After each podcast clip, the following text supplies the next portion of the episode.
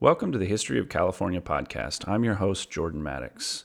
I'm very excited to announce that we're going to be moving away from my low budget uh, intro theme music uh, in between the end of this little intro uh, bit that I do at the beginning and the actual content of the show. Um, as you know, this show is uh, fairly low budget, um, and I have a few people that have um, you know jumped on board and are supporting us through Patreon. But I could always use more support.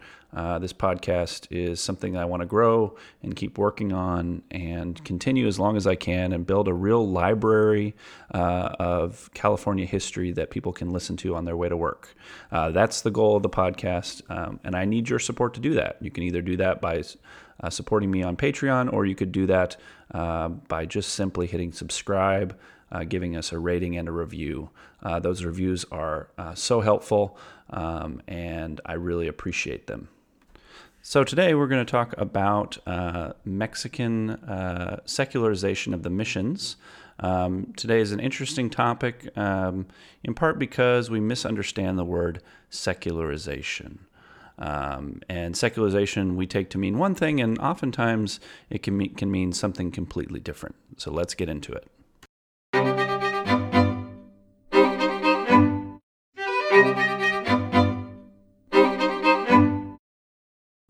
Today we're going to talk about secularization.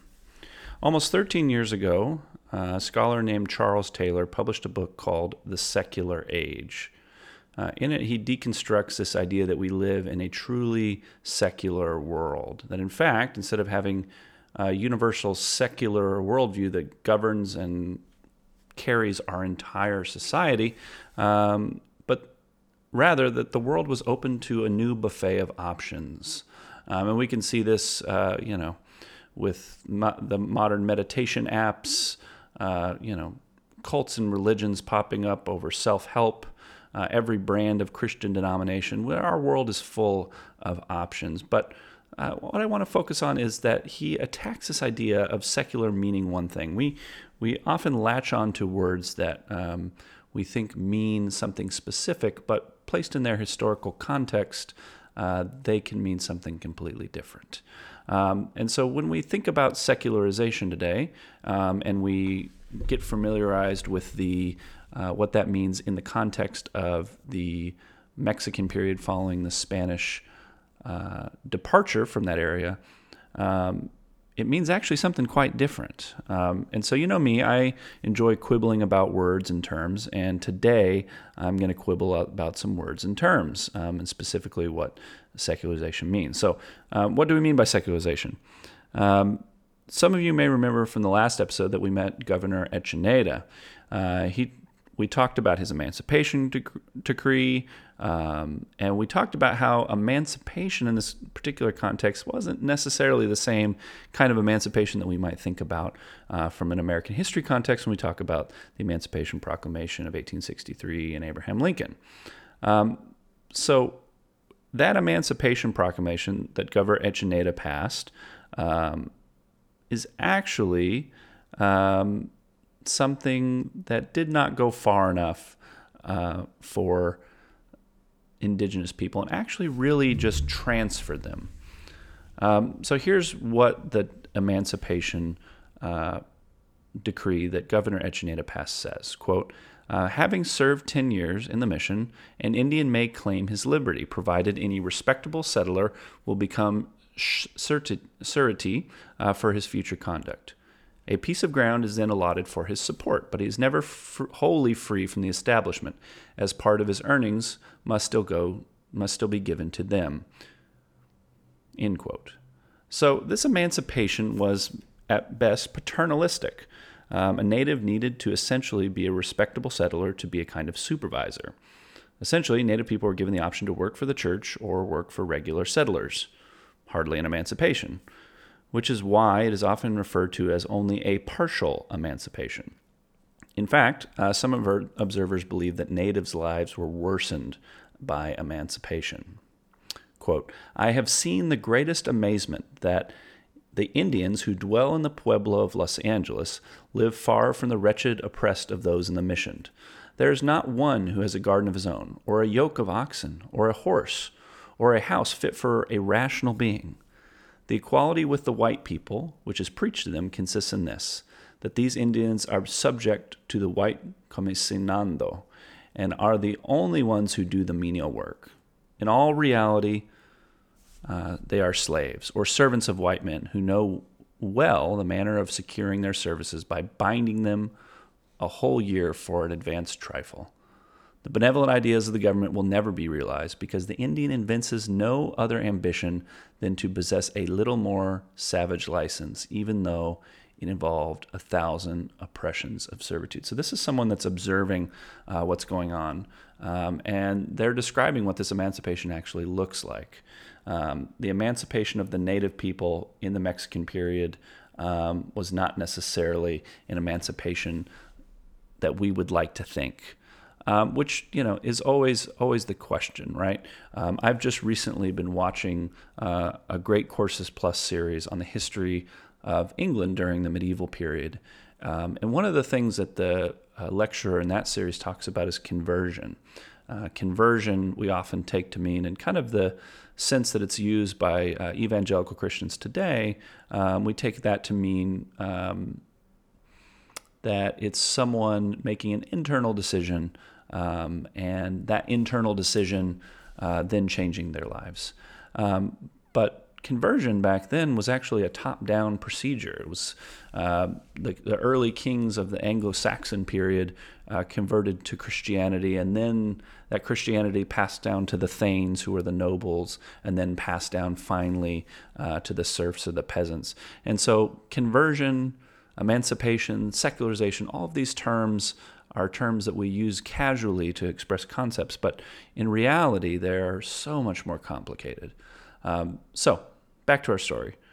Um, as a result of all of these complications and uh, the economic motivators of the Mexican government led them to pass uh, in the Congress of Mexico uh, a secularization law. This was in 1833, um, and this law was an important feature of the First Republic. One of the key drivers of the new institutions that were being created was the desire to dismantle many of the aristocratic class distinctions that were resi- residues from the colonial period. We see this pattern in the U.S., which is often, uh, you know, more of a facade than actually making things equal, um, which we can talk about, uh, you know, the fact that slavery still exists uh, in the Constitution. Um, but uh, nonetheless, um, these are valiant attempts uh, by people to improve the world. So we have to do we do need to give them credit for that. Uh, so let's get to the law itself. What is the secularization law that was passed in 1833? The law seemed to suggest that each mission would be transitioned to a town. Uh, we learned in previous episodes that the original intention of the Spanish colonizers was to use the missions as a preliminary stage uh, in the process of building these pueblos or towns. Uh, it appears that this law was simply accelerating the same process of creating towns, uh, but included native people in the land ownership. Now, the reason that this did not transpire the way the law intended it to is the same reason that we have judicial review in the United States. Uh, sometimes the executive branch, and I'm not going to talk about politics here necessarily. Um, I you know, there's a very entertaining review by someone that said uh, that I, they would prefer me to uh, keep to California history and not dip too much into politics. I, you know, uh, for me, uh, current events and history are so intertwined um, because the way you see history is really dependent on the way you see the world. And I think one of the benefits of learning about history is to uh, take those lessons and apply them uh, to your day. And so that's what I'm trying to do here. I just want to use this as an opportunity to exercise historical thinking and thinking it through current events and, uh, you know, thinking through uh, how history applies to us today. Um, so, anyway, back to the story. Uh, sometimes the executive branch, um, in lots of situations, uh, will misuse a law or use it in a way that Congress did not intend. Um, and there's a check on that power, and that's judicial review, which is the Supreme Court uh, can rule uh, that essentially a law is not being used correctly. Um, or something is unconstitutional. Uh, we need this check on power. Uh, we need the judicial system. Um, now, in the particular context of Mexico, um, they didn't have a system like judicial review. And if they did, it wasn't very effective at this point, especially um, in a place like California, which was on the frontier. Um, so the law was intended to transfer, transition ownership of the land to the native people in small plots. Um, there's also supposed to be larger plots that were held in common where livestock could graze, that everyone would work, but each person would get their own plot, kind of Jeffersonian uh, style land ownership. Um, but you know, in order to be more communal and also maintain these common lands, they would all still be required to work the common areas. So you'd have land ownerships, and the native people in this, in theory, behind this law, they would own a little piece, um, and they would also contribute to the greater piece, which um, is a beautiful vision in some ways. Unfortunately, it was also required that they work their communal bits. So you know, it's it's hard to say uh, how progressive that was. But in theory, uh, it sounded pretty good, especially for um, the native people who had been working on these missions. Uh, what the law actually translated into becoming was more uh, large landowners in the hacienda style uh, or the ranchos tradition. Um, and these owners tended to be of Spanish descent. You've probably heard the term hacienda before. The term refers to kind of plantation style arrangements, which are more geared towards money making, not a single uh, family subsistence. And some of these would include mines, grazing areas for cattle, and some for farming. Uh, the families that control these haciendas tended to be from the upper class, which of course is ironic given the professed changes that the ruling elite wanted to make to society. Um, and then most of these decisions were locally made with particular uh, local governorship and then provincial legislators, as well as officials that were put in charge of kind of breaking up the missions into these land plots to be distributed. Um, now, I don't want to characterize this process of secularization, of the breaking apart of the missions, um, as a wholly corrupt and wholly uh, bad process for the native people, particularly in Alta California, um, which, like the frontier, um, was a lot more open. Uh, native people were given uh, land titles uh, in California that did occur. However, uh, the vast majority of land grants of the mission land went to private uh, Hispanic landowners. Uh, corruption also was quite was rife throughout the entire process. the officials that were placed in charge of distributing and inventorying the land made it the primary goal of the process to enrich themselves as much as possible. Uh, officials would receive kickbacks for selling off land to some of the wealthiest families, whose names are still said almost every day, as they are, as their names uh, are on city streets, city names, um, like the Bandinis, the Castros, the Ortegas, the Vallejos. Um, ultimately, it was the aristocracy, it was the wealthy, it was the Spanish uh, colonizers that ultimately uh, benefited from this secularization law that uh, intended to benefit the native people. Um, now, this process, in a lot of ways, reminds me of the transition uh, following the end of slavery in the South, where many former slaves worked for large landowners and found themselves in debt to that land owner. The system was called sharecropping. Um, the process was quite similar with Native people transitioning from working for the priest of the mission to working for a new landowner in a rancho, uh, where that Native person depended on the rancho's landowner for everything. So essentially, what the secularization law did was uh, it redistribute land. Uh, it readjusted who owned the land, and it sought a new uh, way to control the native indigenous people. The background to this, of course, was the, the government of Mexico was not on the best terms with Rome and the Catholic Church. Uh, during the Spanish period, the Catholic Church was intimately involved with the government and territories of Mexico. Uh, but after the War of Independence, the Catholic Church claimed they still had the right to appoint and manage patronage. What does this mean? Well, like we're talking about a lot today, it comes back to the term, the concept patronage real, which is the concept that the Catholic Church granted the right to build churches, appoint officials, um, and manage revenues.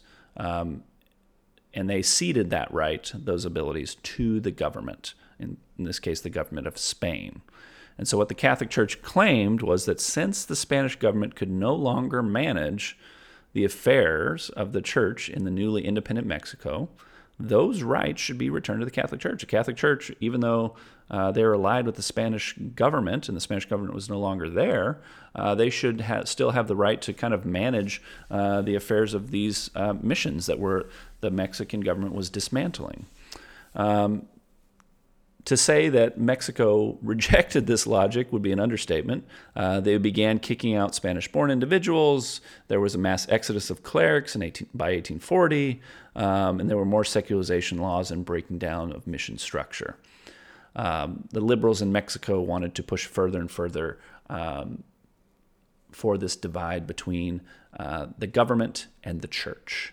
Um, and that was something that they uh, believed would be the way to uh, it would be economically beneficial, but also um, it was a way to uh, have more control over their society and not have these, uh, you know, Catholic priests that they saw as still, you know, allegiant to a church that was intertwined with Spain. So, phew, where does this all, where does this put us in terms of drawing some conclusions about the secularization process of the mission system?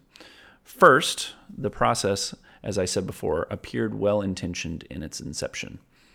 The legislature of Mexico appears to want to honor some of the early promises that were made uh, to the native people of land ownership, um, likely driven by the liberal push uh, of Enlightenment ideals with the elite leaders of the country. This idealism makes sense and it's admirable.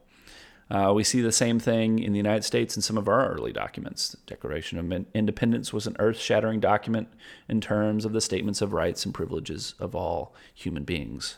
Uh, but just like in the United States, in terms of carrying out those actions or living up to those ideals, the track record is a little more spotty. Uh, local control often translates to kickbacks and corruptions if there's not much oversight. It's what evil you ultimately want. Top down control often leads to blind violence. Um, there's a great book called Seeing Like a State uh, that kind of covers this concept. I'll put that in the, the notes in today's podcast. Um, but from the other point of view, local control often leads to corruption as well, just of a different flavor, where local holders of power can dictate terms and get favors in exchange.